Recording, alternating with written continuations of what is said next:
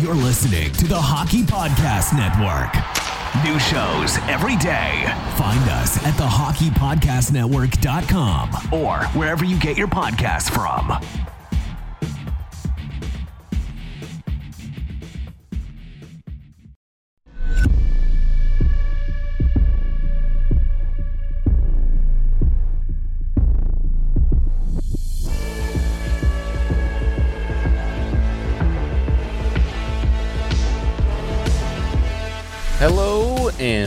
Welcome to the San Jose Hockey Now podcast, your trusted source for all things the San Jose Sharks on the Hockey Podcast Network.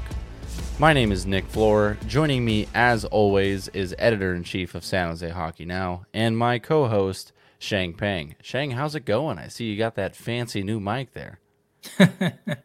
yeah, uh, just uh, uh, trying this out, see if I sound any better. So I hope I do sound better here. And yeah, uh, things are going great. Uh, taking a little bit of time off, but as you can see from the website, there's still uh, a lot going on. A lot is uh, a lot coming out in the next uh, week or so.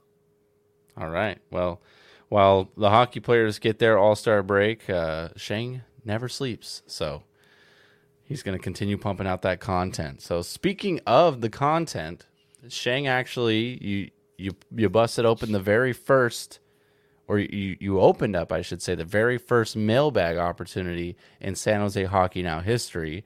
And that's essentially what we're doing on this week's episode. We're going to bust it open. We're going to get to all the questions from all the subscribers over at sanjosehockeynow.com. So thank you again to everyone who is subscribing over there. Uh, we appreciate the support. Sheng, of course, appreciates the support and the love. And uh, yeah, just just wanted to say a quick thank you to everyone subscribing. And if you're yeah, not, uh, yeah, let me uh, chime in there. Yeah, uh, thank you uh, so much. If you are subscribing, it means a lot. Uh, not only does it mean a lot uh, in terms of just the financial aspect, of course, but it means a lot that um, you value my work and you value the hard work that I, I put into the website. And yeah, really, it means it means the world to me. And so I wanted to. Um, uh, try to uh, continue to improve the subscriber experience, give more to the subscribers. And uh, one thing that uh, I had to admit, um, and we can talk about this more later because it's not uh, it's not actually an actual reader question. I hate mailbags. I, I really don't like them. I, that's why I've never done a mailbag uh, in my entire writing writing hockey writing career. And of course, at first, it's because you know you don't necessarily have the or I didn't have the the, the following to necessarily even even know that I would get questions back of course right yeah. um but you know now I, I could say that yeah I, I, know that if I ask for questions people will ask me questions and I've never been a big fan of the mailbag only because uh um not that I, I mind ask uh not that not that I have a problem answering people's questions. I do like answering people's questions, and I try to, as you guys can see in the comment section of San Jose Hockey now, you know, I always try to get to, to people's questions and comments there, and not so much on Twitter, uh, just because uh, I don't have the time for that. I try to make the time for that too, though, but uh, definitely though on San Jose Hockey now, you know, try to get to anybody to ask me a question on on on, on the website. Um, and and whatnot. But so I like answering questions, but the reason why I never like mailbags is I like being in a position of sort of like how do you say it? Uh, uh, uh, leading with the topic, you know, being the leader on a topic. To think about something to talk about that uh, hasn't really been talked about or people aren't talking about a lot, and to make a, you know, defining strong statement about it. You know, uh, those are the articles that I, you know, uh, before when maybe I wasn't writing as much, uh, I I always try to to to kind of uh, uh, if I did write, those would be the kind of articles that that I wrote.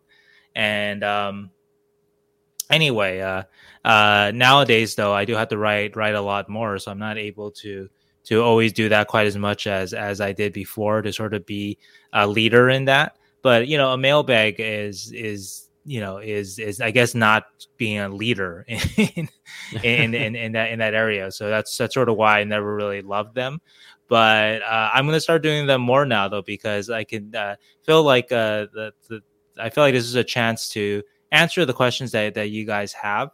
Um, and so, um, yeah, I think it's a, it's a good thing to, to, to start doing more, especially again for the subscribers of the site.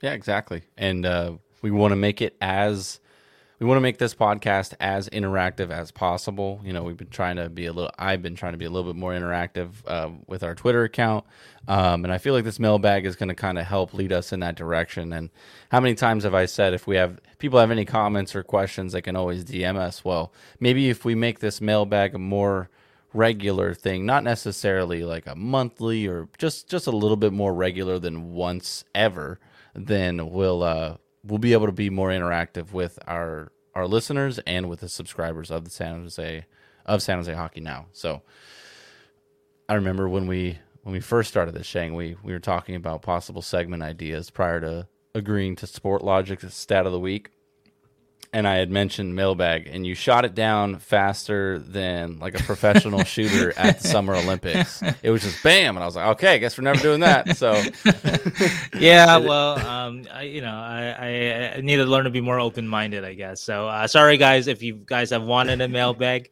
and I've been slow to to have anything like that, and so um, I'm going to be more open minded about it you know, we're just gonna uh, expand our horizons. So if I could change, and you know, you could change. You know, maybe we we all can change. So there we go. There's your motivational quote of the week from Sheng. Uh, normally we note the date on here, Sheng, but um, nothing of value is really going to happen. Oh, so, Timo Meier in a tank. That that's that's well, yeah, Timo Meier. So we are at All Star Weekend, and Timo Meier is the man. Is it subtlety in a tank. Sharks going to tank? yeah, all the conspiracy theories. but yeah, it's um I'm just gonna say it anyways. It's the third of February, and uh, we're on a break. We're finally on a hockey break, so we can all take a deep breath before we make this final last push uh, to the end of the season and see if the Sharks can hopefully make a playoff berth and do something with themselves. But um, let's uh, let's stop beating around the bush here. Let's just jump into these questions. So the way this is gonna go, I'm gonna kind of I'm gonna read excuse me, say the person's name, read the, the question. Yes, yes, username, not their username actual. on it San Jose Hockey be, uh, fly on the wall. I think there was one in here that was old goalie. So when we get to old goalie, we'll get to that one. But uh, we will use their username on San Jose Hockey Now.com as well as their question. And then, of course, Sheng will be the one answering. So, first question that we have on the docket here is from Chris Braun. And their question is is Brent Burns ruining Mario Ferraro's game? So we're starting this one off with a bang already, Sheng. so is Brent Burns ruining Ferraro's game? And before I answer that too, uh, just to give you guys who are listening sort of a, uh, an order of how we're going to go about it, uh, I decided uh, it would make sense to go with kind of like Sharks questions right now, like specifically February the 3rd. And then, of course, there are a lot of questions about trade deadline. So we'll get to that and then uh, off-season plans for the Sharks, and then we'll get to that, and then uh, and then finally we'll, we'll, wrap up with things that are you know a little more off the ice with the Sharks, uh, or some personal questions that uh, people ask me. So so anyway, so is Brent Burns uh, ruining uh, Mario Ferraro's game? Uh, no, I do not think that he is. Brent Burns has reined in his game a lot this year, I think, and that's something that uh, I've uh, spoken with with with scouts at games, and just uh, they've been impressed with uh, how much uh, uh, Burns is trying to be more defensive and trying not to expend as much energy, kind of chasing chasing offense. And Burns used to be somebody who roamed a lot offensively, which understandably can be a bit of a challenge for both his partner defensemen and forwards to be uh, aware of. But that's been cut down because of Ferraro and Burns' elevated defensive responsibilities, which I've talked a lot, a lot about just in terms of um, how many more defensive uh, zone starts that they get and how many less uh, Brent Burns is getting uh, in terms of offensive zone starts than he did uh, before under Peter DeBoer. Um, I will say that it has changed a little bit with Erik Karlsson out. Uh, the Sharks probably need uh, Brent Burns to take a few more chances offensively. So, uh, caveat there. So, the next month or so might be a little different. But in general, again, uh, uh, you know Burns is playing, I think, a much more uh, defensive game than before. And I know where the origin of the question comes from. You know, Brent Burns as a roamer. You know, Brent Burns making defensive mistakes. Uh, Brent Burns is not a perfect defensive player by any cha- by any stretch, but he's actually does a lot of good things defensively, and I'm going to get to that in a second. Um, we know how Mario Ferraro helps Brent Burns, and I think that's sort of um, intuitively obvious to to most people watching. Um, but I think a question that is hard to answer maybe is how does Brent Burns help Mario Ferraro? And so I'm going to try to answer that and to you know kind of close off the question of whether or not you know Burns is uh, ruining or not helping Ferraro's game. And so one thing uh, Burns does do well, um, he's underrated in this department, is how he walls off the front of the net. It's hard to get to the front, get your stick in front with Burns standing there. Um, it's not the old days. You know, you don't clear out the front of the net in, in the old way where you get to check people, you get to slash at them. You just don't get to do that anymore. And so what you have to do a lot of times is just you have to be specifically the phrase you have to wall wall off the front. You have to prevent a guy who's trying to establish a position in front uh, from being able to establish that position by you again you put your body in front of him and Burns is is uh, it is his size, uh, but Burns excels at that. Uh, something else that Burns still does well too is, you know, I think the media assumption is that Ferraro covers for Burns a lot, and Ferraro does do that, but Burns also covers for Ferraro a lot too. Uh, Burns still has a very active stick, uh, blocking passes, stick checks, that sort of thing. Uh, there's numbers that I've looked at from Sportlogiq, which you know, we always talk about a lot, and Burns is still top, you know, among the best in the league in, in these departments, uh, which he has been for the last five years or so. And I'll have something about that um, next next week or later this week or next week. I'm doing sort of a exhaustive uh, uh, review of the Sharks at the All Star break uh, using a lot of the proprietary stats from Sportlogiq. And these are areas that Burns still excels in. And um, like I said, um, I think the assumption is that Ferraro covers for Burns. It goes the other way around too. And obviously, you know, what Brent brings to the table that everybody knows about is the offensive side. And what I mean the offensive side, though, how does that help Ferraro is the times that Burns can uncork those great stretch passes that he makes from time to time, right? Obviously, does a lot for uh, easing the defensive burden at that particular moment because you're gaining two, three zones with you know one long pass. Um, so in total, I think that they are a good pair. Ferraro is obviously the more active one, and so oftentimes you can see Ferraro trying to kill plays along the wall, whereas Burns gets to sort of man the front of the net more, right, and wall off the front uh, with his size. And so, by and large, I find them to be a very effective pair. I don't think that either is hurting uh, the the other. I know that some of their underlines don't always look so great, but I think there's other reasons for that, including uh, often uh, getting the toughest matchups. Also, too, uh, playing basically half the game, especially with uh, Erik Karlsson out. Um, so I think that has more to do with sort of their uh, poor underlying numbers than either player not being good or being done or hurting each other. Yeah, I mean that's um, we've seen a lot of I don't want to say like Burns or Ferraro slander, but it's like you know you made great points specifically about lately. Uh, it seems like they're getting put under the microscope a little bit more with um, with Karlsson out. Like you said, you're playing close to 30 minutes a game for each of those guys. Like that's not a very good plan as far as like uh, distribution of minutes and time on ice. It's not what you want to do.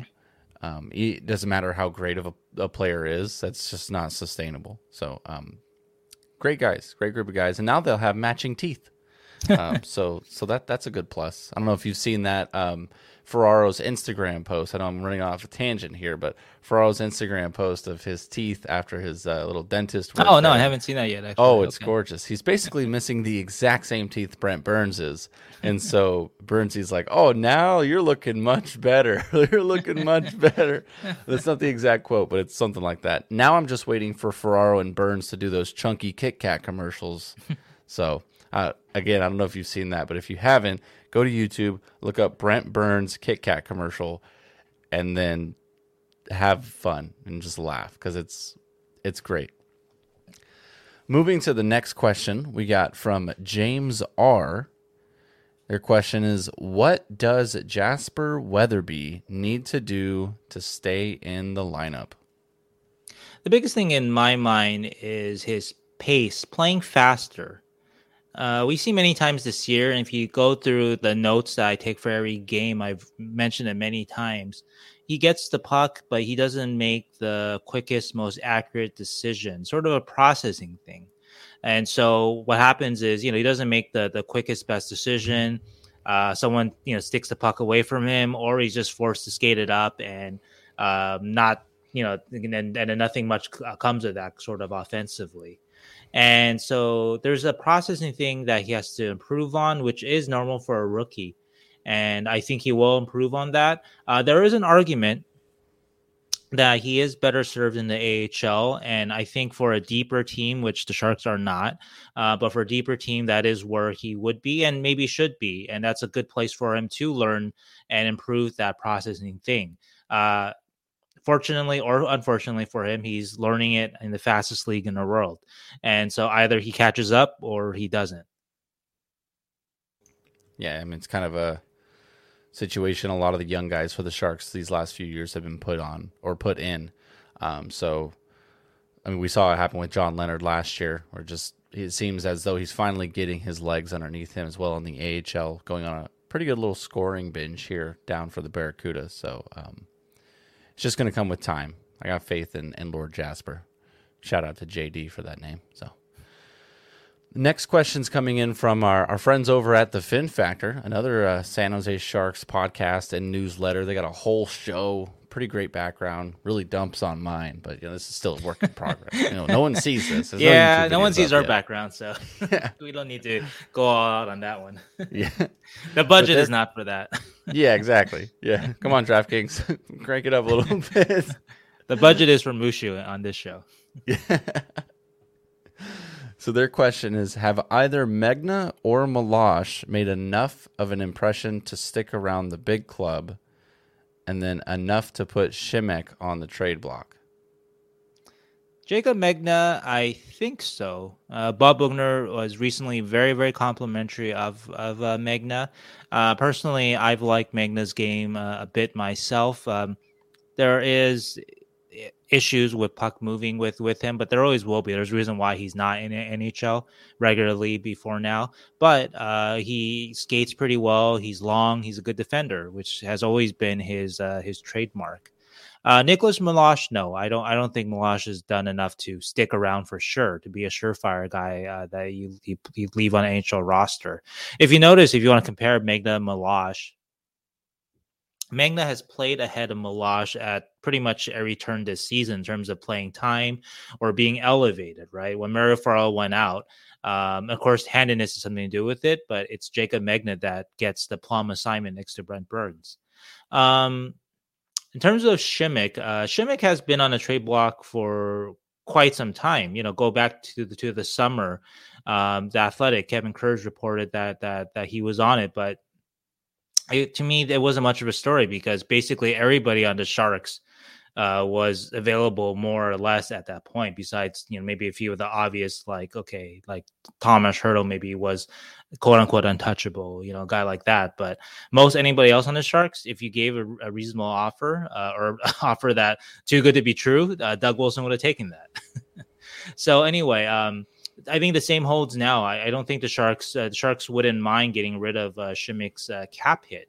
Uh, the problem, of course, is that even though Simek has had an okay season, um, better than last year, uh, Team C, you know, Simek is still not playing regularly a, a, lot of times, right? A lot of times, Bob Boughner is choosing to go with a Meloche, with other guys ahead of a Simek.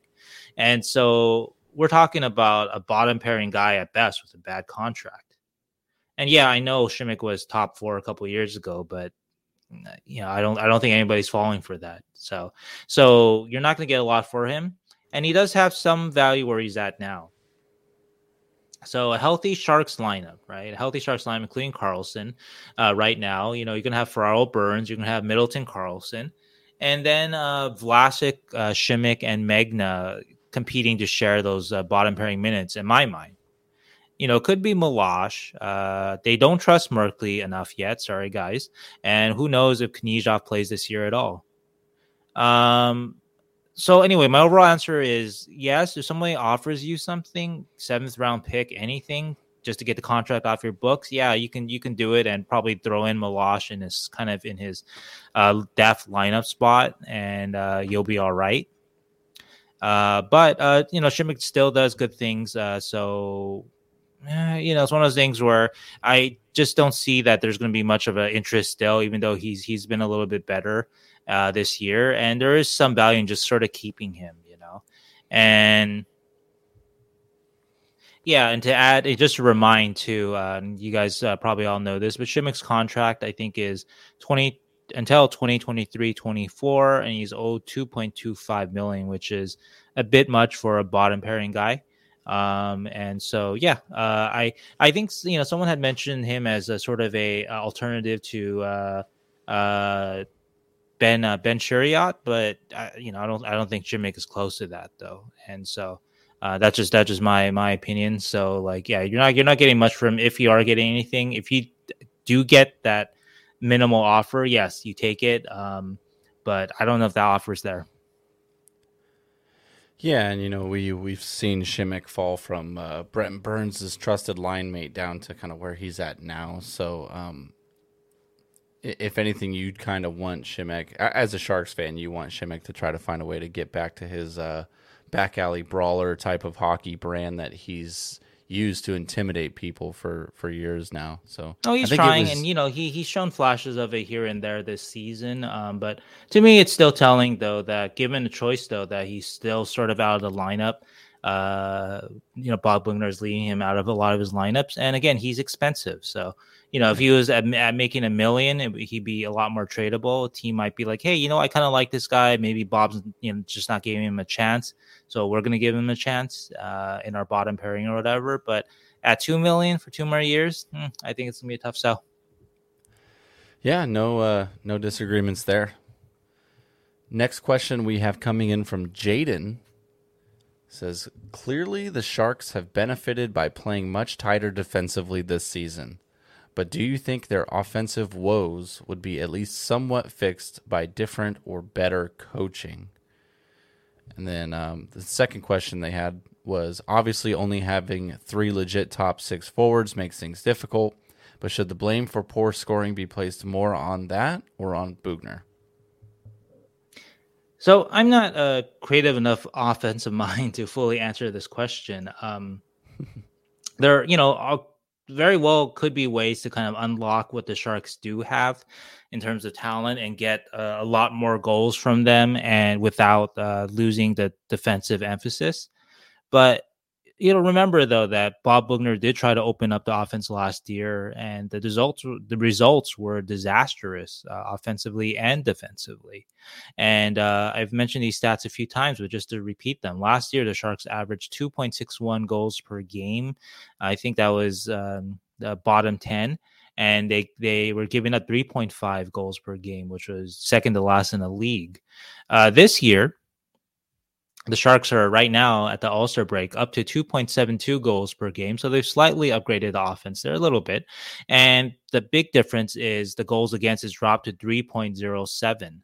Um, so you know, trying to get under that that magic three mark there, but that's a big difference, almost half a goal a game that uh, that they've cut down. And so my hypothetical here is if you give guys a little more free reign last year offensively and they can't score and they can't defend, how much of that is on Bob? Um, you know, I think last year Bob Boughner placed a bet that Erik Karlsson just had a bad year in 2019-20. Uh, that Brent Burns just had a down year in 2019-20. That Timo Meier just had a down year. Uh, Kevin Labanc in 2019-20, right? And pretty much every one of those guys I just mentioned came back in 2021 and had a worse year, I think. Burns might have had a slightly better year. Uh, Labanc had a slightly better year, but not a very good year either last year, right? Um, so again, how much of that is on is on Bob? You know, you know, kind of hoping that guys have that shown an offensive track record would really come back strong. Um, you know not the not not not the most ridiculous bet really last year, but it really didn't work out, right? And so my theory, you know, I don't know this for sure, but my theory is that at that point, you know, Bob didn't get fired uh, last offseason. He just kind of figured, well, the offensive guys I have aren't really great offense anymore. you know, not dominant anymore, at least. You know, they might be good, but they're not dominant. And so how are you going to win? Well, we just better defend then. We just better uh better defend way harder than last year and risk a lot less than we did the, the year before. And you know, as I've written about, the team more or less bought in, and that includes the Erik Karlsson's and Brent Burns to their credit. Um, and so, anyway, uh, like I said, a different coach could uh, uh, possibly unlock more offense without losing defense, but it had to be a very, very good coach. It's not something that I can really conceive in my mind ex- how exactly I do this with this roster. Uh, and I think, and I do think Bob is a good coach. Um, so uh, if if you're in your mind moving on from Bob Boughner to a more offensive coach, uh, really you have to make sure that the guy you're hiring has concrete ideas on how to improve San Jose's offense without losing their defensive success. You know, you always see people always throw out like names. Oh, we should hire this guy. We should hire this guy. Blah blah blah blah blah blah. You know, guys that are sound exciting. You know, because they've never coached an NHL before, or they coach in Europe. They've had a lot of success there. All that kind of stuff, right? You know, that's that's fine and all, but you know, it, has to come down to the the kind of the technical, the the really the hard kind of hockey ideas that like are you know even beyond uh, my my grasp a little bit you know? And the question again you know how do you improve the offense without losing the defensive structure? And like really improve the offense? That's a good question. Um and like i said maybe possible with a different coach but i'm not convinced. Yeah we had a whole episode about bob boughner and whether or not he should be on the hot seat or the Sharks try to get rid of them, and we kind of came to that same conclusion. It's like, given the current situation, given the age and the the players that the Sharks have, it's you're gonna be hard pressed to find somebody out there currently right now that can produce better results uh, than what they're getting right now. Next, our buddy Alex. We all love Alex here.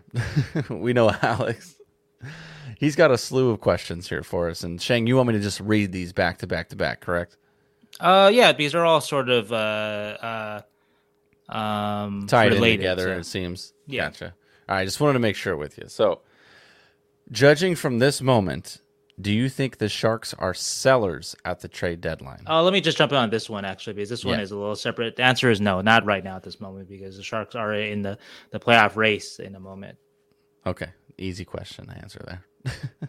and next one is Is trading our current veteran third line feasible and replacing them with Halbgewachs, Leonard, and Reedy possible? Or at least some permutation of that? And would these veterans like Cogliano, Bonino, and Long Beach native Matt Nieto get much, if anything at all, at the trade deadline? And yeah, my answer would be absolutely not in terms of a third line of uh, Halbgewachs, Leonard, and Reedy. Uh, I think that their line would get murdered at the NHL level. I don't mean that in a disrespectful way uh, to these players who are actually they're they are talented, but they're just not ready. You know, the NHL game is not just about who skates the fastest or who can you know stick handle their way in a phone booth like a Halbgewachs can, or who shoots the hardest like a Leonard. Um, there's a lot more to the game than just that and uh, Halbgewachs Leonard Reedy line, which I know you uh, just used as an example there, Alex, but a line of basically three rookies. Uh, that line uh, is not even an NHL caliber fourth line right now, and I don't want to overstate the case for uh, Cogliano, Bonino, and Nieto. Um, they're not special, you know, uh, uh, at this at the NHL level necessarily anymore. Um, on a top team, you know, on a really, really good uh, cup contending team, I can see Cogliano, Bonino, Nieto being a very good fourth line. But of course, on the Sharks, uh, who are lacking in forward depth, they're the third line. Um, but I think overall, though, and you know, this question kind of uh, reflects it. You know, I, I've, you know, I've I've probably said this in many different ways before that there should be a lot more respect paid to guys like Cogliano and company here who do a lot of the I know this is hockey speak, but a lot of the details, you know, win the one-on-one puck battles, they defend hard and smart, responsible with the puck. even if they don't have that, you know, if you put out a line of a Halbgewachs, Leonard Reedy, occasionally they are going to do something offensively that might wow you at the NHL level. Uh, but on a night to night, minute to minute basis, they will absolutely get killed at the NHL level, especially at, at, the third line where they're playing 15 minutes a night and often against the top line. Uh, but like I said, that's not even an NHL caliber fourth line right now. Um, so the, uh, also the other question about what uh, Cogliano, Bonino, and Nieto might get the deadline, which might come. I think uh, we might answer that a little later, but eh, not a lot. Like I said, I don't want to over defend those guys too. These guys aren't aren't the best third line in the league. They might arguably be arguably be one of the worst third lines in the league. I haven't compared them with other third lines, but look, I know that Cogliano should be on a fourth line these days. Nieto is uh, I think, a very good fourth line player. uh, Nick Bonino in his heyday was one of the best, maybe the best third line center in the league, but that was five, six years ago. Uh, so I understand that where these guys are at now with their game is, you know, is replaceable, but is not replaceable, I think, by anybody in the Shark system, really.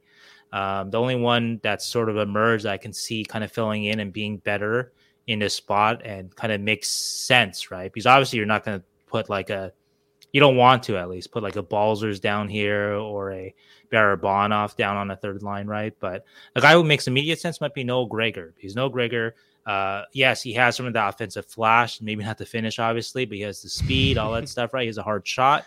Uh, but if you look at Gregor's game from year one, uh, two years ago, right, his first year in the NHL to now, the details, it's such a huge difference. Some again, the details I mentioned, the one-on-one battles, defending hard and smart, being responsible with the puck, uh, things, things like that. Um, so maybe throwing a Gregor in there to kind of improve that mix on the third line. Maybe throw a Cogliano or Nieto down to the fourth line. That will help things out. Something like that can kind of make sense to me. But again, though, um, uh, kind of a all youth uh, San Jose Sharks third line. Sharks don't have that talent. Yeah, and it's unfortunate, but um, that's just the unfortunate reality of, of, the sense is that they're they're still kind of working with a. You know, I've preached about it all year, right? They need depth scoring, yada yada yada, and we've talked about like how they've slowly upgraded. You know, I would say this third line is significantly better than a third line of years past but um, that's not saying much though. I mean, let's, yeah. let's be honest too. So. Yeah, I mean, you're going Dylan Gambrell. I mean, they tried Noah Gregor at three C before, but that just tells you how like the bottom of the barrel scraping that they were doing these last two years. Um, an improvement in general, but uh, not enough to warrant anything significant at the trade deadline. So Next let me add too, uh, like not enough to make the Sharks a, a, true contender, and I just want to throw a more respect on Cogliano Bonino's name. Uh, if the Sharks had got these guys in 2016, uh, let's say they they signed these guys magically at free agency this past off season, that's the Cogliano and Bonino that you got. Uh, 27, 28 year old Bonino, a Cogliano who's still scoring you 15 goals or whatnot. Sharks to me automatically are a playoff team. Like I have no mm-hmm. doubt. You know that that that is a rock solid third line, uh, one of the best in the league. Those players were so good back then. But you know, uh, age and time, you know, obviously uh, uh, uh, take their toll on players. But full respect to those guys for how good they were, and also even how good they are now. Still uh, smarter than than most of the team, and they play harder than most of the team, which is why why they are still important to the mix of this Sharks team. That's still trying to figure out kind of. Um, who they are competitively. Yeah, and I think it's funny you say that because they've been referred to on the Sharks broadcast, uh, your broadcast actually specifically, Sheng, the NBC Sports broadcast uh, calls them the identity line because uh, the Sharks team is a very gritty, hard to play against team, and that line is probably the most gritty of the bunch. You know, good luck trying to establish any sort of true offensive zone pressure against that third line. Yeah, they're not going to flash offensively, but that's a very good defensive first third line trio there. Uh, really gritty, really hard on the puck, really good on the boards. So credit to them, like you said, uh, they deserve it, and that's why Bonino's got those Stanley Cup rings. So yep. Next question coming in from I believe this is Chris Boucher Sorry if I pronounced that incorrectly. Again, this is for every, everyone's name or username that I pronounce incorrectly. I apologize. Their question is when the Sharks come back from their All Star slash Olympic break, kind of Olympic break, what would it take for them to be sellers, buyers, or to just stay pat and roll the dice? Right, and this is a pretty simple one to answer. It just depends on how they come out of the break, obviously, right? The Sharks are basically a 500 team right now. They have 16 games before the trade deadline, so uh, if the Sharks lose the next 16 games or they lose 13 of the next 16, then they're sellers, right? If they win 13 of the next 16, maybe, just maybe the Sharks are buyers. And the Sharks kind of stay where they're at, uh, you know, fighting for that playoff spot, competitive, 500 ish, maybe a little better than 500, then maybe that's a little more stand pat. And we've got a couple of other questions from them uh, expanding off of that. So let's say they are buyers, right? Uh, what are some good targets for our effervescent and oh so needed depth scoring? You know, I, I think that the Sharks, if they do come to a position where they want to add, uh, they're obviously still not going to trade their first round pick. Um, you know, they still want to replenish the system. Uh, so I don't think they're going to they're going to trade a lot, but I can see them trading a a lower, you know, a mid-range pick or mid-range prospect. So you want you want to identify a forward that might go for that. That isn't going to necessarily command the first. So you know you're going to go away from the the very top of the class forwards, but a guy like a Calle Jarnkrok, uh, Seattle could be helpful. Uh, he's a center. Uh, he can maybe push Nick Bonino down the lineup even though he's not as as good on at the faceoff draw as Bonino is. But yeah, maybe he can push a Bonino down the lineup. Um, Seattle, I think, was a team that's going to be motivated to sell. So kind of makes sense. And they're not going to be worried about you know, another guy that we looked at was a Rakell, but you know, Rakell in Anaheim and also Anaheim is still very much in a playoff race. So, you know, hard to see them maybe wanting to deal with San Jose, but Jarnkrok uh, could make sense. I don't think Seattle cares about trading in division at this point. And Max Domi in Columbus, um, a little bit expensive, but the Sharks do have the cap space and uh, not having the greatest season, you know, maybe can be had for cheaper than usual. Could be sort of a repeat though of a kind of a Kevin Labanc situation where a guy who is a little more offensive maybe doesn't quite fit in. So that could be problematic. But uh, you know, get a guy of that talent for on the cheap, uh, maybe take a chance on that. So I think those are the kind of targets we're talking about um, for the Sharks if they are indeed buyers. Uh, sort of the second layer of, uh, of, of forwards available at the deadline, uh, guys who are going to be free agents at the end of the season. So you're not, uh, you know, not taking on too much contract or commitment. Uh, that would be my guess. And just to uh, remind everyone, as far as trading goes, the Sharks don't have a second round pick in the upcoming draft. So uh, these are all, like you said, Sheng, going to be mid round acquisitions. If the Sharks' name is in the trade deadline as buyers, it's it's going to be a depth move only, whether it be forward or defense. That would be my guess. Yeah, I mean, I don't think you're going to see them in on a uh, Jake Chychrun or uh, whoever you know whoever else is the, the top forward of this deadline, not named you know Tomas Hertl. yeah. so speaking of uh, Tomas Hertl at the deadline, uh, the next question from them was if they're sellers, who do you think goes and what are their returns? Yeah, so this is just sort of guesses on all these guys, but um, obviously, if, if Hertl goes, um, uh, well, if Hertl goes, uh, chances are it's because he didn't want to stay because it's still my belief that the Sharks want to keep him.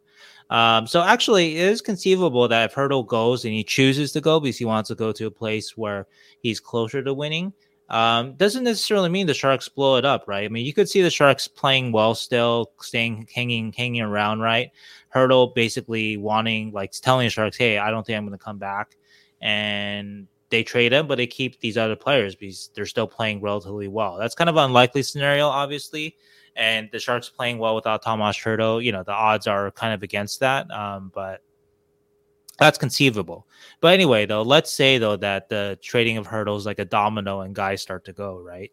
So Barabanov is a UFA, obviously. I think Barabanov could fetch Mike, I'm guessing like a second, third in that range. I don't think he's gonna get a first, but Barabanov does uh, offer some, and if he has to keep it up, obviously 16, 16 more games, but he's had an excellent start this season and um, he is a little one dimensional. Uh, obviously, you know, you're not going to use him on a PK He's not, you know, that much used defensively, but uh, he is good offensively. He's a good playmaker. He's strong on the puck. I think that is underrated about him. And um, so I, I, can see a team kind of uh, adding, you know, he would be the kind of player, you know, the other way around. The Sharks were buyers. That would be the kind of player that you would want the Sharks to acquire. Uh, forward like that who might be a little cheaper. Um, Cogliano's another UFA, and for sure, I would think a team would want him. But again, you're not going to get a lot for him. Uh, sixth, fifth, maybe. Just throwing that out there. Uh, obviously, a, a, guy who can help any team in the league's uh, fourth line, I think, and any team's uh, PK. Uh, but the offensive upside is very limited there. Uh, guys who are not UFAs, uh, Nick Bonino and Matt Nieto. Um, again, uh, can help teams. Bonino might be a little expensive. I think that around the league, he's going to be seen more as a 4C. Um, so two million for your 4C is a little bit pricey, but a guy of that experience, that sort of uh, pedigree, uh, if you have the space for him, he's a good luxury to have because you put him at 4C, you don't have to worry about that. You don't have to worry about a guy's competitiveness. You don't have to worry about is he going to throw himself in front of a shot in a playoff game? Nick Bonino is going to do that. So, uh, so actually, I can see uh, a team that has the space for a four C. Uh, of that a bit of a high cost for a 4C, but uh, uh, a, a, team that that uh, that really wants, you know, a team that has, you know, I think he'd be perfect for not necessarily Tampa Bay because they have a Bellemare, but uh, before they got a Bellemare, you know, Tampa Bay, Nick Bonino would have been a good fit. Uh, so a team like that, you know, uh, I'm not sure if I'm just throwing out a, a, name. I don't know their 4C situation. So, but team like Colorado that is pretty stacked, you know, maybe just needs an extra piece there to really like, you know, work around, improve their team around the edges. So that's, that's, uh, I can see a team really being interested in Nick, Nick Bonino despite his high cost and costing 2 million next year. Uh, Nieto is, is much cheaper than Bonino, so that's going to help. But Nieto is a winger, not quite as valued as a Bonino in the big picture of things. Uh, but so I can see uh, either Bonino and Nieto, uh, maybe late picks, kind of like a Cogliano. Uh, Bonino maybe a little higher, like I said. I think sort of that Stanley Cup, uh, uh, that pedigree, and also too that he's a center, um, and he does have some kind of. Uh, he has experience playing up in the lineup if you need to put him there in a pinch, even though that hasn't uh, worked out great for the Sharks this year. But I can see actually Bonino drawing a little bit more interest just for all those different things I mentioned. Um, we already talked about Simek and and uh, and what he could bring back. I actually don't think Simek would bring back anything, so I think the Sharks are really stuck with him, to be honest. Um, and then the the the, the last guy, uh, also not a UFA, is uh, James Reimer. Uh, got a couple of years left, and James Reimer, I could see. You know, the goaltending market is usually pretty cool around the deadline. I think. Uh, but I could see him uh, just throwing it out there, mid round pick maybe at best. Um, obviously, his performance, you know, he's been great for the Sharks, so uh, he probably deserves more than mid. You'd probably want to get more from uh, than a mid round pick for a guy who's your number one goalie at this point. Um, but like I said, the goaltending market can be pretty cool at times, and whoever's trading for James Reimer is not trading for him to be their starter uh, probably. It's probably going to be a playoff team that wants some insurance, kind of like when the Sharks traded for Reimer in the first place in 2015 16. Mm-hmm. Um, so that's so he's not going to command a lot, basically. Uh, you'll probably be very disappointed by by what you get for him. Oh, and of course, I missed the big the, the kingpin of them all, uh, Tomas Hertl, and I've written articles about it, so you can look back on it. But I would guess uh, uh, Hertl Hertl should command at least one premium asset, if not two um, a premium asset meaning first round pick or a top prospect. Um, so I could see him getting maybe, maybe, maybe those, maybe, maybe two things, two, two of those things, a first round pick and a top prospect. Um, that's that's sort of the high high end of expectations, but we've seen it; it has happened before in these kind of trades. Um, and these trades are pretty rare. A guy in his uh, late twenties, uh, surefire first line, uh, first line scorer, center too. Uh, rarely, usually it's wingers that become available at this time. Rarely a center, mm-hmm. and so I think all those things combined to, uh, I would expect again at least one premium asset, first round pick or a top prospect, and maybe two. And if you just get one premium asset, then you probably get a second, like more like a high mid range asset. You know, uh, Mark Stone trade being being a, a example um, where the Senators got a top twenty five prospect at the time in Erik Brannstrom. wasn't quite panned out, but at the time though he was very highly rated and a second round pick for a Stone, which was you know looking back now looks a little bit low, a little bit light. Um, but if you pick the right guy, that's the point where like you had to pick the right guy as your centerpiece. The Senators picked Brand- Brannstrom, hasn't worked out. Uh, maybe the Sharks pick somebody, uh, you know, who will pan out. Yeah. Use uh use Vegas as an example and take um. Oh man, I just blanked on his name. I can't believe it. Probably one of their their highest rated prospects right now. Well, you know they they're they're a little bit uh, uh, uh, tapped out, obviously, because of trading for for Eichel. And I don't, yeah. not really sure how the cap space works up. Because they already got to trade things to fit Eichel when Eichel comes back from his injury. But uh, I think the the remaining prospects that are left in Vegas, maybe Korczak uh, on defense is is pretty uh, no, highly no, no, regarded. I remembered it now. Brisson, hmm. Brendan Brisson. Oh yeah, Brisson too. Yeah, Brisson yeah. too is is is is up there too. But um, line made of Thomas Bordeleau. But they yeah they, they traded their best one in Krebs already though. So yeah, exactly. Um, but yeah, uh, the that's don't want to see that happen. Not even going to talk about it. Hertl's staying. Sorry. and then the final uh, the final kind of insulation to this three part question here is if the Sharks do stay pat, does that indicate Barabanov and Hertl are having positive contract discussions? Um, if they keep Hertl and they do not sign him uh, at the deadline, yes, that my prediction or my guess is that means that the Sharks are confident that they will sign him. I think the Sharks uh, are aware and are cognizant of the fact that Hertl is too valuable for them to lose for nothing. The Sharks don't have enough talent uh, and pieces throughout the system for them to just lose Hertl for nothing. Um, so yeah, if the, the Sharks uh, do uh, do pass the deadline without trading him, I assume that means that they think Hertl is going to come back uh, in in uh, during the summer. Barabanov's not as important. Barabanov is a good player, uh, but let's not, you know, he's not in the Hertl kind of discussion. So, um, yeah. Uh, so whether or not they, you know, they stand pat, you know, I, they they haven't even opened up conversations with Barabanov as far as I know, and um, you know I, I, think they're sort of in a wait and see mode with with uh, with the Barabanov. So, um, and yeah, uh, we also got a similar question from uh, Steve Edit. Uh, so thank you so much. Uh, Steve Edit asked if Hertl gets traded, who do you think follows him? And I think that uh, we answered that uh, with Chris's questions there. Yeah, basically, it's it's just circumstantial at that point you know, if you're getting high value for any of your guys. So, hey, we want to take a quick break to thank this week's sponsor, DraftKings Sportsbook. The moment we've been waiting for since September is finally here. In honor of the big game, DraftKings Sportsbook, an official sports betting partner of Super Bowl 56, is giving new customers 56 to 1 odds on either team. Bet just $5 and get 280 in free bets if your team wins. DraftKings Sportsbook is now live in New York, meaning you can bet from almost a third of the country. And don't worry, if Sportsbook isn't in your state yet, play DraftKings daily fantasy football contests for Super Bowl 56. It's simple. Download the DraftKings Sportsbook app, use promo code THPN, get 56 to 1 odds on either team. Bet just $5 and get 280 in free bets if your team wins. That's promo code THPN at DraftKings Sportsbook, an official sports betting partner of Super Bowl 56. 21 or over, minimum age and location requirements vary by jurisdiction. See DraftKings.com/sportsbook for full list of requirements and state-specific responsible gaming resources. Void where prohibited.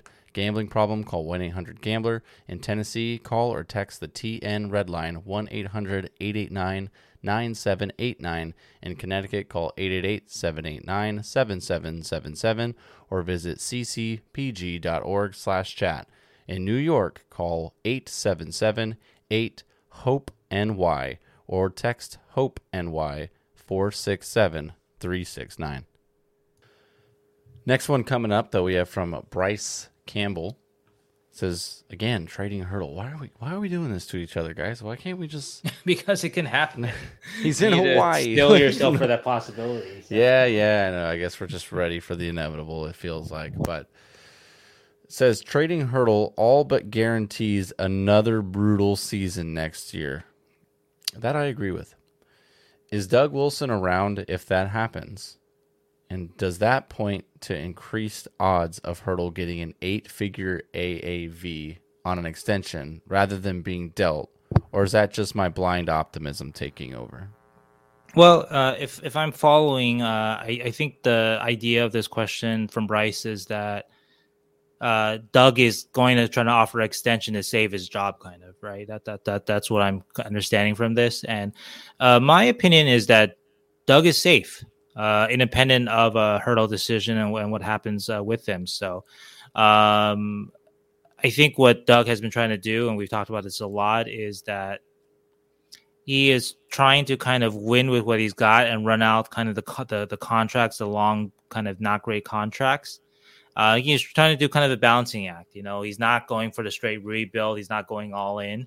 Um, so I don't think a Hertl kind of uh, decision either way really plays plays into it. So, um, so yeah, so no, I, I don't think that Doug is going to offer a Hertl contract to try to save his job. If that's sort of the the, the question, I think uh, Doug Wilson will offer Hertl a contract uh, because he still thinks that the Sharks can win with this core, and also he wants Tomas Hertl around to be a part of that.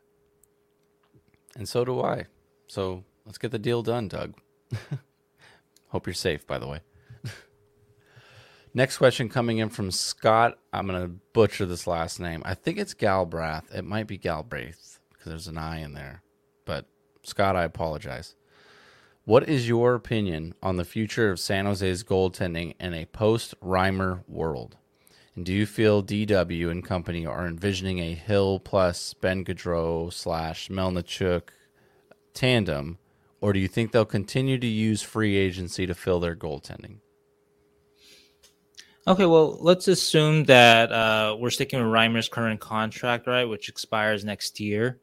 And at that point, uh, Gaudreau should be in the AHL. I don't think that they're going to plan to rush him. You know, Gaudreau's going to be uh, 20, uh, turning 21, right, as you mentioned, Nick, to me earlier. Uh, so that that's a guy that should be getting reps at the AHL. Uh, Melnichuk, I don't believe has quite progressed as hope. So I'm not sure if he's going to be in the plans at that point. Uh, Reimer will be 35 at the end of his current contract, so it is conceivable for him to come back, especially if he, you know, performs as he has in the first half and he continues that over the next season and a half. But yeah, free agency, so free agency can work to supplement Hill, just like Reimer has. Uh, but of course, the big question is if Hill pans out, and that's, that's still very much an open question too. But uh, in terms of what the Sharks are envisioning or hoping for, uh, for sure, trading that second round pick for Hill, they are hoping that Hill is the man, or at least uh, one one A one B a man. and the second guy uh, could be a Reimer. It could be another free agent. It could come in a trade, uh, you know, a lower cost trade. Um, but no, I don't think it'll be Gaudreau because I think Gaudreau will be too young, and I don't think it'll be Melnichuk because I don't think Melnichuk has taken the step forward that they want. Yeah, goaltending seems to have always been the big question mark for the Sharks. So um, they kind of, you know, they traded that second round pick, as I said it earlier, for Adin Hill. So um, I'd, I'd expect that leash to be significantly longer for him as opposed to AHL goaltenders. And like you said, uh, the Melnichuk situation is just a big question mark as well. So um, goaltending is always something to keep our eyes on, especially as Sharks fans. So always keep our eyes on goaltending. Anything can happen. No one saw the Adin Hill trade coming in. I don't even think you, Sheng, saw that coming in. Like that was just kind of out of left field. We kind of knew Arizona liked Adin Hill and they had planned on moving on from other guys, but um, yeah, I digress.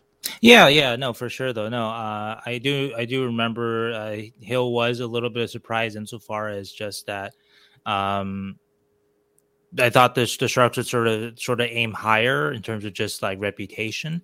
That's not a slight on on Hill, and uh, yeah, you know he he definitely uh, you know he, I think uh, Hill was sort of that dark horse guy that is sort of anointed, yeah, out, out, out, of nowhere for uh, for a number one job, and uh, right now it's not looking like a like a like like a like a win yet for the Sharks.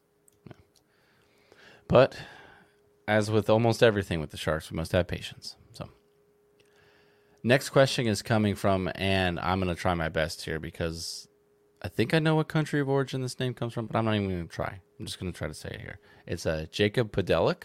Yeah, and I want to say that these, this is going to be the fun portion of it because uh, of this podcast because we're asked very hypothetical questions here, oh, and oh, yeah. trying to turn this Sharks team into a Cup contender next year, which is uh, tall order. But go ahead. yes, strap in, folks. We've got some crazy hypotheticals. The theory crafting is underway. So Jacob asks if Vlasic's cap hit was to magically disappear next season, LTIR cough cough. Who would you sign or trade for this off season to try to make the Sharks a legit playoff team next season? Not in two years, but next season. They're a legit playoff team. Yeah, so this is something that Nick and I talked uh, talked over quite a bit, and we crunched numbers. Um, we're not totally sure, and we threw a lot of estimated numbers there. You know, with keeping Hertl and uh, Ferraro's RFA contract, so a bunch of hypothetical numbers there. But we believe that after all that, uh, the Sharks are left with you know some of the basics that, that we got to get re-signed, like a Hertl and a Ferraro. Sharks are left at about ten million to, to play with, with needing a couple of players. And so again, your question is how to make the Sharks a legit playoff team next year, right? We're not we're not talking about a long term kind of contender, right? And so the obvious thing that stands out to me is that the Sharks need forward depth. And not just a one star forward. I know that Johnny Gaudreau and Filip Forsberg are going to be UFAs, um, but number one, I think it becomes a bidding war. You know, Calgary, Nashville want to keep their guys, or other teams can't get into it, and then you start to talk about spending 10 11 12 million on a johnny gaudreau i don't know if that's a that's a great uh great price or a Filip forsberg you pay a 10 million for a guy who's having a career year this year great player. I don't know if you want to pay 10 million or 9 million or whatever for him. Um so my notion for how to make the sharks an instant playoff team next year is to basically make a brand new third line. And you can do that in the UFA market and spend uh, basically you can get two very good players uh, for the price of one great player. And what uh, I, I thought made sense for this Sharks team. Of course, there's a lot of what ifs here, ifs that need to pan out here with the Sharks team. Uh, you have to assume that Erik Karlsson comes back next year and has a great season again. That Brent Burns uh, does, you know, kind of holds uh, holds serve. Um, you assume that Timo Meier is still a dominant player like he has been this year. Assume that Tomas Hertl has a good, you know, Logan Couture, all the usual suspects, they have good seasons, right? So we're assuming all that. So I think that the answer is to rebuild your third line, uh, push down a Nick Bonino, Matt Nieto, that type to a fourth line. I think they would make a killer fourth line, uh, like like I mentioned already. And so who I would sign is probably uh, Ondrej Palat uh, on the wing. Also, Reilly Smith is kind of in that same price price range. And at center, uh, I would I would target uh, Vincent Trocheck or Andrew Copp. Uh, Copp especially is interests me because uh, he's a little less offensive than a Trocheck. You know, Trocheck is probably more of a top, you know, a second line center. Uh, Copp is maybe a little more ideal as a third line center, so it might be a little cheaper too, and kind of fit more to the style you need. You know, you have Tomas Hertl and Logan Couture to maybe handle a little more of the offensive load. And you have a guy like Andrew Copp. It's sort of like acquiring a Nick Bonino in his prime, kind of. And so, uh, so with that sort of 10 million ish, uh, that's who I would target if I, again, just to make the Sharks a playoff team next year and assuming that uh, Vlax, uh, Vlasic gets uh, some of Marian Hossa's uh, skin eating disease or whatever that is, and uh, LTIR, you know. So, it's all it all just comes down to the scoring depth at that point. It seems like a reoccurring theme here. You need depth to continue to try to push for the playoffs. So just think it's interesting we keep rehashing the same subject here, but it's well, it's kind of like focusing on you know the Sharks are not a perfect team, right? Like they can improve their goaltending. James Reimer is a good goalie, not a great goalie. Uh, their defense is old. Uh, their defense is you know not a maybe not the greatest defensive defensive you know group you know with Burns and, and Karlsson. Um, so you can improve there too, but I think that you know if you have a finite amount of money to spend, and you have a little more to spend here, obviously, uh, if you uh, if Vlasic is 86th there. Um, but yeah, so you got to kind of choose where to concentrate your money on, and so for me, it would be up front. But that's that's that's that's uh, uh, that that's that's uh, that's sort of my my guess at it. You know, someone else might be like, "Hey, sign Kris Letang or something like that," but you know, that's a, a different way to approach the problem. So. Well, let's let's crank up the hypotheticals even more. We have another question in from Alex. Yeah, and, and yeah, this this one because it's so related to the question before. So so so we we thought uh, that uh, we would we would tackle this one too. What would be the strategy to make the Sharks a top ten team next year? Not right, just and, playoffs, but top ten. Right. And so the, the thinking here is, is, is more that you know you had to keep a Vlasic then, right? So we don't get that hypothetical Vlasic money, right? Uh, Vlasic money out the books, but we're assuming that the Sharks win, uh, uh, or they're they're able to successfully terminate Evander Kane's contract, uh, or if there's a settlement that the Sharks still, you know, they they get a lot of cap relief there no matter what. So that that's a big assumption here. But uh, Alex, uh, for your answer, uh, you know, what would be my strategy to make the Sharks a top 10 team next year? Well, obviously, a lot of hope. and a lot of things that, that we mentioned before. Uh, Erik Karlsson is healthy and has another great season. Uh, Timo Meier is just as dominate dominant next season as he has been this season, right? One guy I didn't mention before in the previous question uh, William Eklund. So William Eklund has to come in in this scenario on an entry level deal, and he has to be automatic 50 point guy, so automatic second line quality player at least, if not a first line guy. So we uh, crunched some of the numbers again, keeping Vlasic's contract. Uh, and so at this point, then the Sharks we think will have about four or five million to play with. You know, you can work work with that figure a little bit up and down. Uh, but so if I had to add one thing to the Sharks to give them a chance to be a top 10 team next year, it would be again to add a solid center to, to push Bonino down. This is no discredit overall to Bonino, but I do see him more as a very good fourth line center now and not necessarily a third line guy. And so let's say you add a Copp. And you know, I don't know if you can afford Copp at that figure, but let's say he is willing to sign, let's say a five, you know, five per or something like that, right?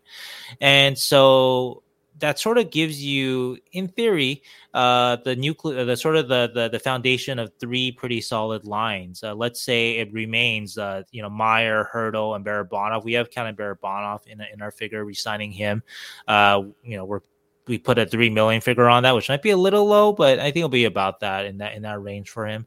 Uh, and then a second line that you know is around built around uh, Couture and Dahlen, and we know Dahlen's an RFA with arbitration rights, but still an RFA, so he shouldn't be overly expensive unless he you know blows up the rest of the season. Um, and then you have a third line, sort of a duel of a of a Eklund Copp, or you know, again, you can play with these, but each line now has two legit. Again, this is very much assuming that Eklund comes in and is a you know top player. But uh, you know, so your top three forward lines have two legitimate kind of uh, you know uh, uh, scorers, offensive players on there, but also a good mix of uh, two way quality too in Eklund and Copp and uh, Hertl and Couture.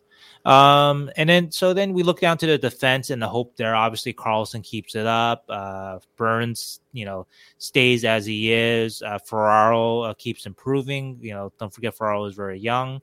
Um, you know, Middleton comes in and still pretty solid. Maybe Knyzhov comes back. You know, maybe.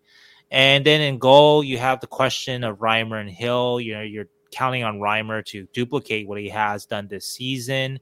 Uh, Hill is the you know the big question mark. Uh, so if Hill uh, steps it up in the next uh, you know year and a half, right, compared to his first half season with the Sharks, which has been uh, not great, you know, to to be honest, right?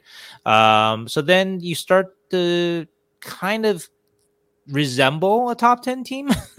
it's still not a surefire top 10 team, but I think that if you can, you know, really answer again that secondary scoring slash uh, depth up front question, and maybe uh, adding a center uh, in his prime like a Copp, and Eklund coming in and stepping in and being an immediate impact player, that might help answer the questions up front.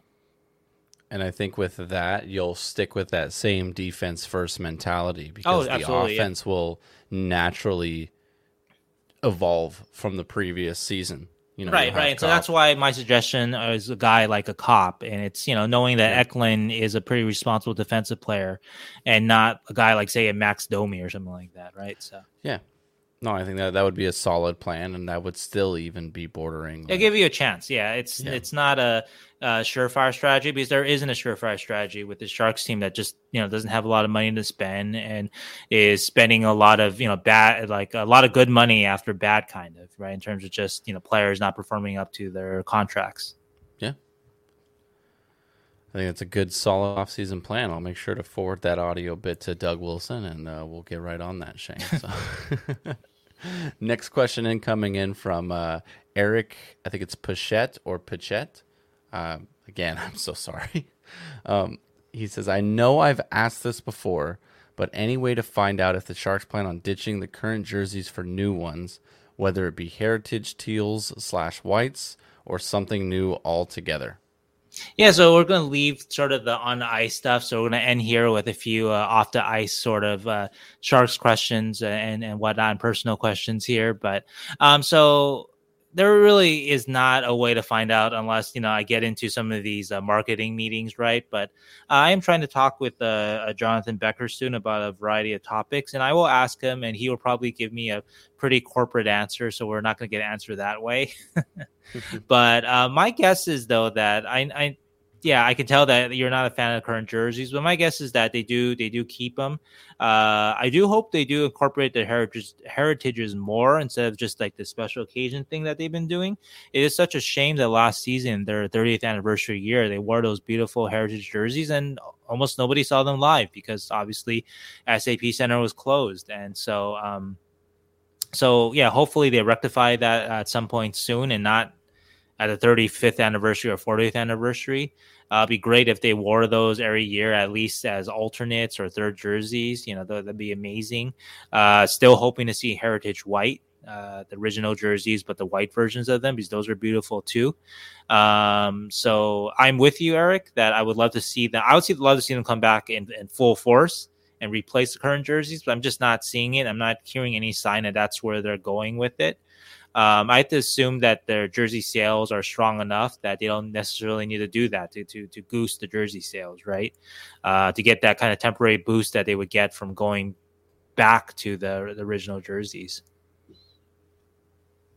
Yeah, we're definitely a fashion based podcast here. Got every jersey type in that closet over there, and I actually have the old Wilson one hanging up behind me, which is basically the the heritage, but the original CCM style. So Love them. Love the color. Love everything about them. Next question coming in from Old Goalie. Mentioned you earlier. Saw this name. what is Doug Wilson's status? This is his health status. Uh, says, I have not heard anything since the December leave of absence. And does James Reimer profile his skate blades and if so, what profile does he use? Two very different questions. Very different questions, yeah. And uh, the Doug Wilson one I wanted to include in there because uh, had an article today on San Jose Hockey Now, which you probably saw, uh, Mr. or Mrs. Old Goalie. Uh, but uh, so as I mentioned a few times, a couple times on this podcast at least, um, you know, I was I've been under the impression since uh, Doug Wilson's leave of absence that he is still you know the phrase I've used is a phone call away. Basically, you know, big decision. Joe Will can still talk to talk to Doug Wilson, and that's what Frank Seravalli reported uh, or confirmed in the, in the article that um, that was posted today on San Jose Hockey Now. And he used the phrase. Uh, Frank used the phrase that Doug Wilson and Joe will communicate on the regular, and so for sure Doug Wilson was very aware, very, very aware, and I'm sure I would think made the final decision on things like terminating Evander Kane and will be you know very much a part of what happens with Tomas Hertl, even if he's not there on the day to day kind of stuff. And so what that means for his health, um, again, not not sure about that. And you know, Frank was not sure in his article too. But the fact that they're talking regularly and that I believe that you know Doug sort of prints are still on this franchise, it would suggest that Doug is capable or healthy enough to do that at least, which is a great thing. Uh, but maybe not at the day to day yet, and hopefully that'll be soon. Uh, I will mention, I guess, sort of as a as a as a, a preview or aside to that, that uh, uh, we're supposed to talk to Joe Will uh, next week. Uh, that's uh, some of the, the, the local media, and so maybe at, at that point we'll get a better idea of um, sort of who exactly is in charge. Um, but again, though, you know, I do think it's still it's still very much Doug Wilson, but maybe not so much on a day to day, but in a bigger picture and um, hopefully, uh, uh, you know, hopefully he comes back uh, uh soon. And on the other question, sorry about uh, James Reimer. Uh, so actually wasn't sure of uh, what skate blade profiling was at first uh, myself. And so anyway, if you don't know what that means, uh, skate blade profiling is the changing the shape of the blade to help a player uh, with their skating potential, maximize their skating potential. And so, um, Mr. or Mrs. Old Goalie, uh, I mm-hmm. will ask James Reimer, just remind me uh, when we go back to in person. It's not the kind of question that you ask over a Zoom press conference. If you've seen uh, any of those, uh, you know, you get a couple questions. You're usually very targeted on the game or whatnot, right? It's not a kind of a one-on-one exchange where you, you sort of ask like a, a like a slightly random question like that. But uh, when, if and when the Sharks locker room goes back to in person, where uh, you know it's a little more relaxed and it, you know it's it's not all on camera like Zoom right now, all on camera, uh, then uh, yeah, that that's something that that I'll, I'll, definitely happy to ask James. And you know, James seems like a, a very pleasant guy. I think uh, he'll be happy to answer that and answer a hockey detail question uh, like that. And uh, so, yeah, so uh, if I don't remember, uh, just remind me uh, uh, if and when we go back to more in person, and I'll try to ask James that. You have to ask him if he's going to ever think about switching to baby powder to help prevent the old swamp ass. Since that last game, he said he didn't want the guys to sit in the chair after him. powder up, James. Come on, man. Believe in it. we have another question coming from Alaskan underscore ice. The, the, name it doesn't say underscore. There's just an underscore between the two words. Just want people to know. And this is targeted towards you, Sheng. This says, "Why hockey?" And also, have you covered any other sports? And I, I just want to give a personal uh, thanks uh, uh, to Alaskan Ice. Uh, nobody comments more on my articles than uh, than than Alaska, and I really appreciate it. I love the interaction. I love, uh, uh, yeah, I I I I I just uh, it's great to know that somebody's reading, and also that you know somebody's reading. Uh, uh, um, or someone cares enough about what he's reading is compelled to comment. And so I really appreciate all the comments, Alaskan. And so anything you ever need, uh, you know, I'm just a, a DM away or email away. So, but anyway, to answer your questions, so why hockey? Uh, just a sport that you know I've loved since uh, since I was a kid. You know, I've told a story before of of you know being seven years old and actually six, I think, and and then and then hearing the news that the L.A. Kings. I grew up in L.A., so sorry guys, but you know, hearing that the Kings had acquired the greatest uh, hockey player ever on the news, and I didn't know what hockey was, but you know, just like the best player ever. Oh, that sounds cool uh, because I was already, already into sports. And the first look I had um, at Wayne Gretzky uh, was uh, the press conference, and they're putting on the black, silver, and white jerseys. Uh, that's when they debuted them during that press conference, and I thought those were the just the coolest things, just the best looking things ever.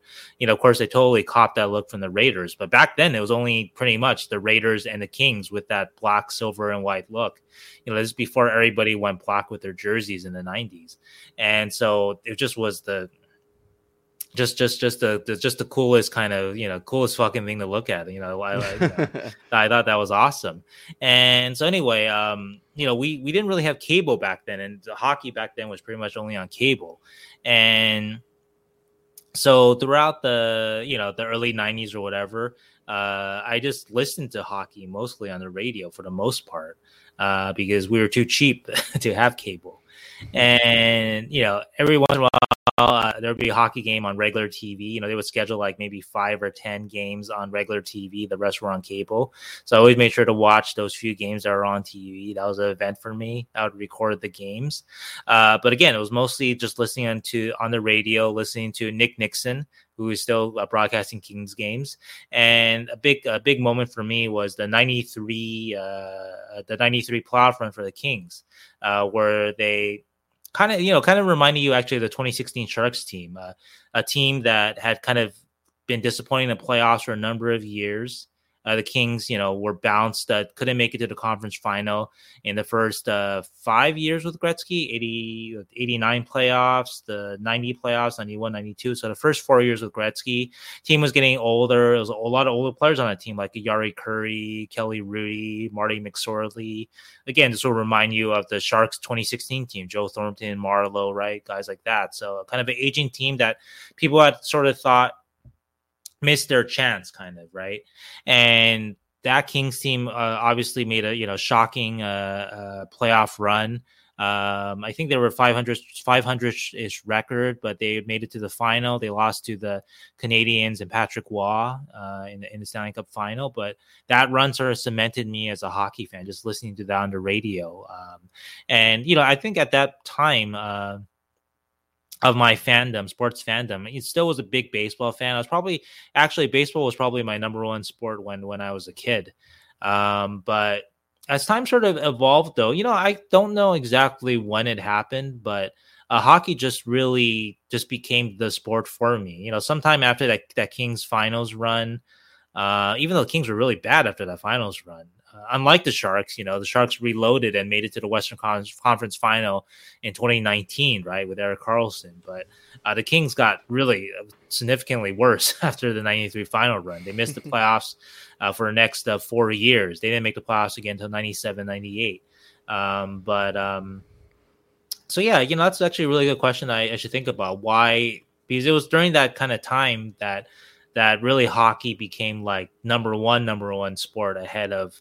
I also was a big Lakers fan growing up. You know, again, I'm from LA. You know, big uh, Angels fan, uh, big uh, big Raiders fan actually. Uh, when they were in LA, but once they moved from LA, I just sort of stopped. You know, I don't have a really NFL team. Um, uh, yeah, not even the the Rams now, even though they're in a Super Bowl. Sorry, Nick.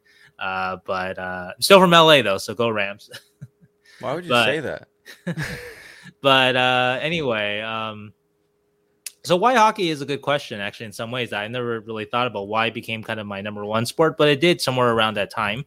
And so, anyway, in terms of uh, uh, when I decided to write about hockey, uh, that was, you know, about six years ago or so. And, you know, sort of going through sort of a uh, midlife crisis in terms of my career. I had been in teaching, I had been in advertising, uh, copywriting.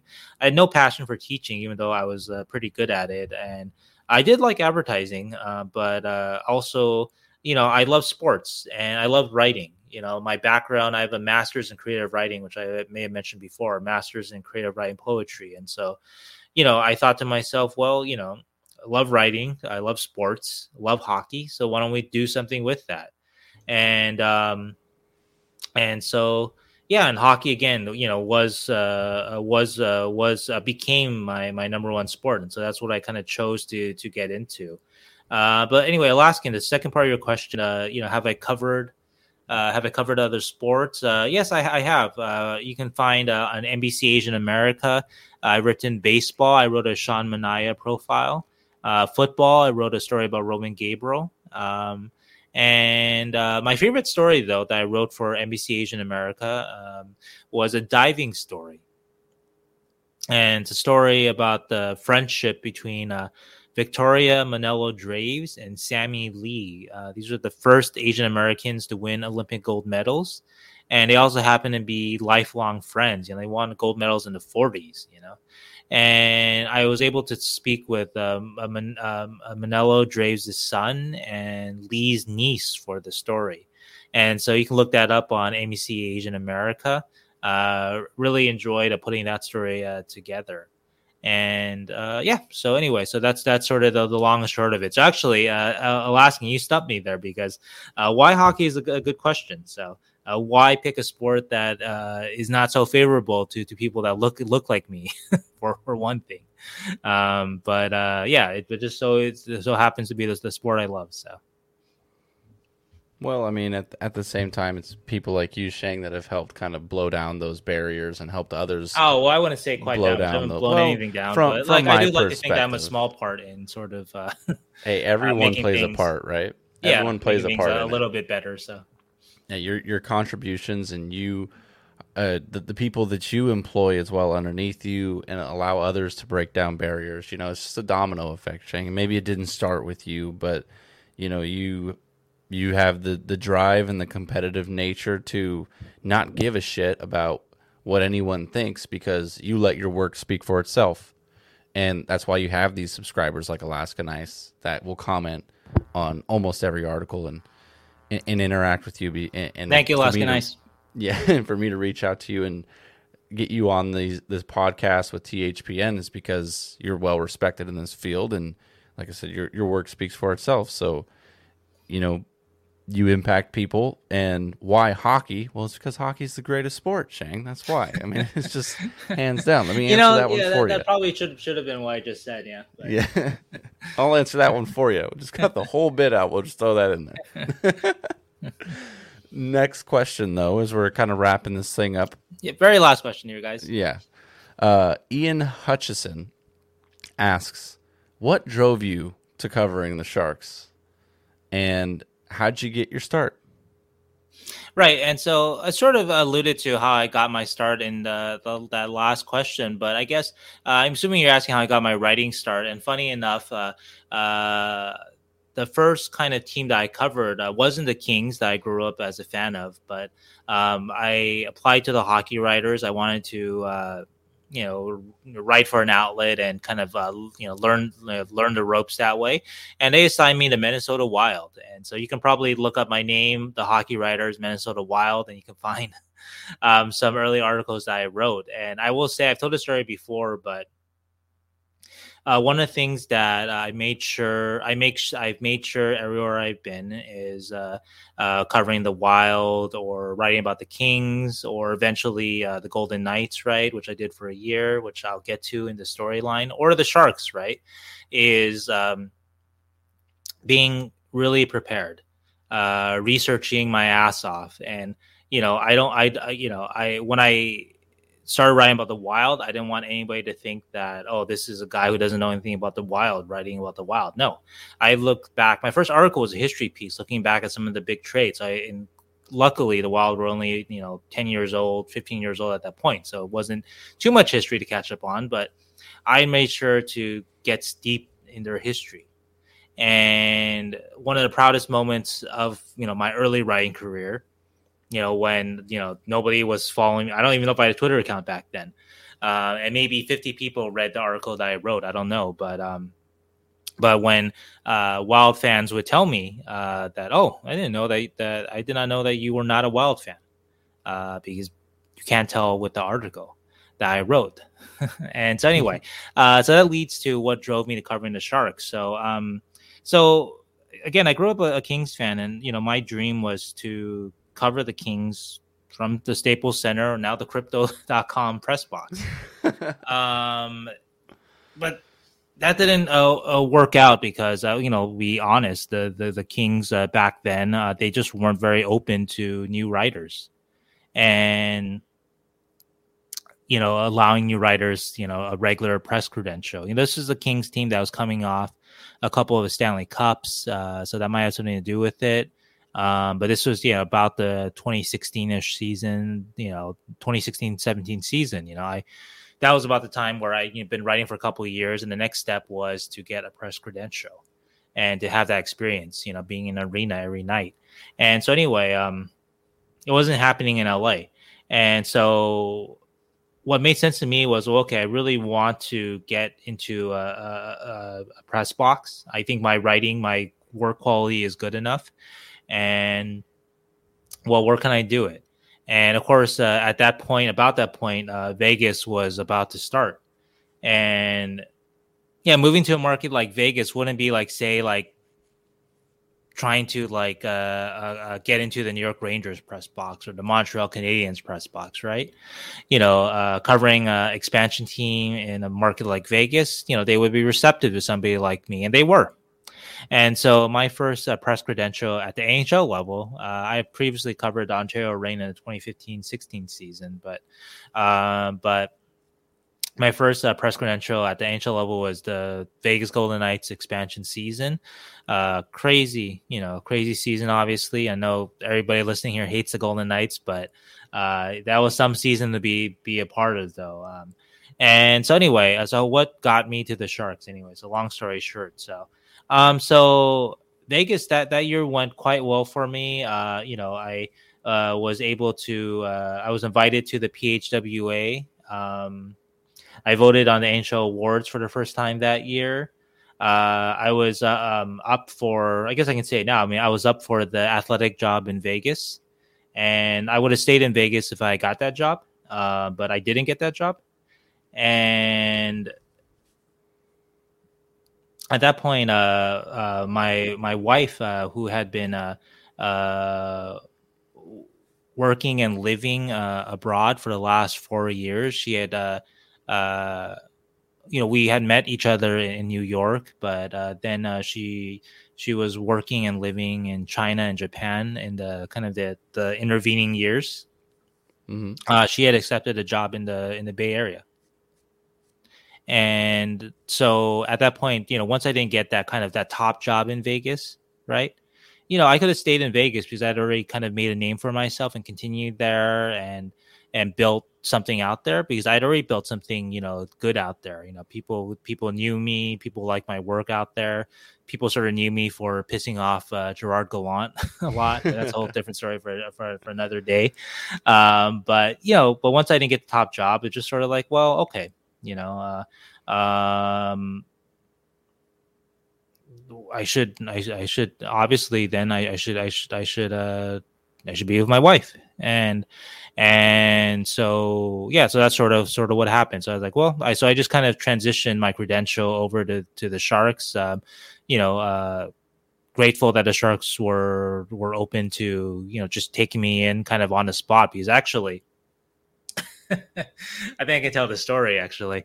Uh, so, of course, I covered the Golden Knights 2017 18 and actually uh, was still covering the Golden Knights in the first month of the 2018-19 season. So of course that's the season of the Sharks trade for Erik Karlsson.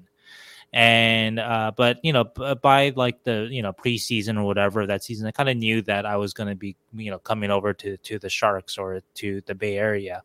And the very first game I covered for the Sharks was a Rangers game, and uh, October, what 2018, right? The Sharks might have won in overtime. They lost in overtime to the Rangers, and a certain reporter asked uh, Peter DeBoer and Evander Kane and Joe Pavelski about going to a Drake concert.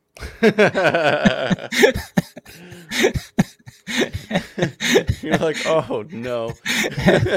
and so yeah, so that was the very first Sharks game that I covered, and I thought, oh my, yeah. Oh my God, what did I get myself into there? yeah. Oh shit, is it like this every day? Oh my god. so anyway, I think that's just funny, funny, funny incident uh, that you know to to to to recount. You know. And best of luck uh, to to Kevin in, in in New York. And Kevin was always good to me too. By the way, I want to add that too. Uh, Kevin Kevin Kevin was uh, good to me from the beginning of my uh, time with the Sharks. But uh, I thought that was a uh, interesting way to, to start my my my tenure covering the Sharks. So um, so anyway, so what drove me to cover the Sharks? Basically, you know, wasn't fandom. Sorry, Ian. Um, um, you know, I think you mentioned actually in your question that kind of came out of nowhere, uh, and I sort of did actually, yeah, because you know I was covering you know a lot of teams that weren't the the Sharks for the couple years uh, uh, before. Um, but one thing that I you know the reason why I mentioned the Minnesota uh, Wild uh, um, sort of um, uh, sort of anecdote is, uh, you know, I pride myself. You know, uh, when I moved to, to to to San Jose, I made sure to, and I was already pretty familiar with Sharks history, just being a Kings fan, right? Because obviously the Kings and Sharks uh, played each other, interacted so much over the years. But you know, I doubled down on that in terms of my research, um, and I you know, I don't, I, you know, I, I don't think anybody could tell. If I told you I was, I, I, was a Sharks fan for my entire life, I think that that would be very believable because I make sure to know as much as a lifelong Sharks fan would know. If I don't know something, then I learn it. Um, and so um, that's you know that's why I prided myself uh, uh, from the beginning of, of sort of my uh, writing career, you know, covering the Minnesota Wild of all teams, and you know I going to Vegas, of course, you know, I didn't need to learn about the team because it was a new team, but I learned about the players uh, and their histories. And coming to San Jose, a, much you know more uh, much longer, more illustrious history than the Minnesota Wild for sure. Uh, I made sure to learn that uh, back and forth uh, before uh, you know opening my mouth about the Sharks. You know. so anyway, so yeah, I appreciate the, the the question there though.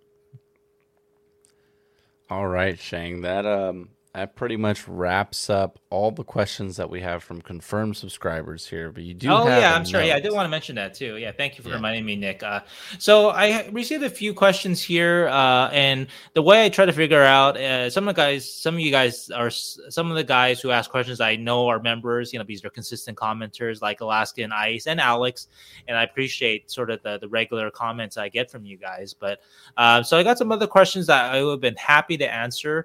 Uh, but I couldn't tell if you guys were subscribers or not because your usernames did not come back. I'm not trying to shame anybody here, so if not, uh, if you don't subscribe, that's fine. There's a lot of different reasons why somebody wouldn't subscribe, so no problem. But um, so if I did not get to your question, and and you are a subscriber, then just DM me or email me, and I will be happy to subscribe. Or I'm sorry, sorry, uh, happy to answer your question personally. And there, I got some funny ones in here too that I actually was looking forward to answering. One of them was from uh, Berserker, who I know from Twitter, um, and so uh, he asked something like, uh, "Why is there a food poisoning and not a food antidote?" I like that question. Yes, I actually had a yes. great answer. I actually thought of it before, but then I looked it up, like, oh well you know, again, I want to I want to make this fair and keep this discretion uh, this uh, uh, this this uh, mailbag for uh, subscriber questions.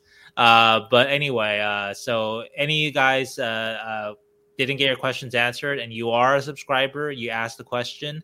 Uh, contact me. Uh, let me know that you are a subscriber, and I will be happy to answer your question, uh, even if it's a ridiculous one. So. all the questions. The best all questions, the questions are the yes. ridiculous questions. like, how much do you love The Office? And why don't you have more Dwight bobbleheads behind you, Sheng? I mean, these are well, all. you questions. know, this uh, Dwight bobblehead actually. That uh, yes, if you want to see it too, I I had his background on my last NBC appearance. So, and I have I have a story on that on my website. But this uh, Dwight bobblehead here, actually, the neck fell off oh, this was a present. This was a present to my wife because my wife is. Uh, I love The Office, but she, you know she loves loves The Office. So, uh, so this was a present to my wife, and so anyway, Dwight's neck snapped off at some point in one of our moves, and so this head is glued right there. And so the reason why I don't have another one is well, uh, they're actually expensive. They're I think these go for like a hundred dollars or so on on, uh, on eBay and because these are like the original sort of bobbleheads that they sold at the NBC store when, when, the office was on the air, like you know, ten years ago or whatever. Yeah, um, that's probably big. I guess the biggest, but also you just need one. And I was able to. I think the main point is that I fixed this one because you can't tell that it's its head once Dwight's head once came off here. So. well, I love it. I love the decor. We need more, more office. We need the stapler and the Jello. We need everything. Hey, I got the Jello right here. Look, Jim with the Jello. See, I knew it. it's the it's the accompanying bobblehead, and I, I, have the office sign right behind me too, which, which yeah, I got from my wife too. Side. So you can see that, right? Yeah. I have other things too. You can see there's the Uh, you guys can see this. Sorry, I'm just kind of talking off the top now, but you guys can see this the next time I'm on. I'm on uh, NBC. I'm at home. I have a, a Arturs Irbe Hockey Digest cover because I want to add a nice a nice Sharks element. So Nice, nice. Yeah. Well, I think that's going to pretty much wrap it up for this episode. We got another another long one here for the folks to learn everything that they could possibly want to know about you and more. Well, um, yeah. Again, I appreciate all the questions. Everybody who subscribes, uh, even everybody who who doesn't, please subscribe. But If you don't, uh, thank you for reading. Thank you for listening. And yeah, uh, you know, let's uh, uh, uh, keep this up. Hopefully, the this year continues to be fun. You know, it's been a fun year at least. You know, even though uh, hasn't been a perfect year in terms of uh, injuries and results, but it's been a lot more fun than the last couple of years. I think we can all agree on that. I agree wholeheartedly. And uh, with that, Sheng, I think it's time to wrap things up and tell the folks goodbye essentially for this week, and uh, we'll see them next week. So uh, that'll pretty much do it for us here at the San Jose Hockey Now podcast. Make sure you all stay safe, take care of yourselves, and of course, stay hydrated.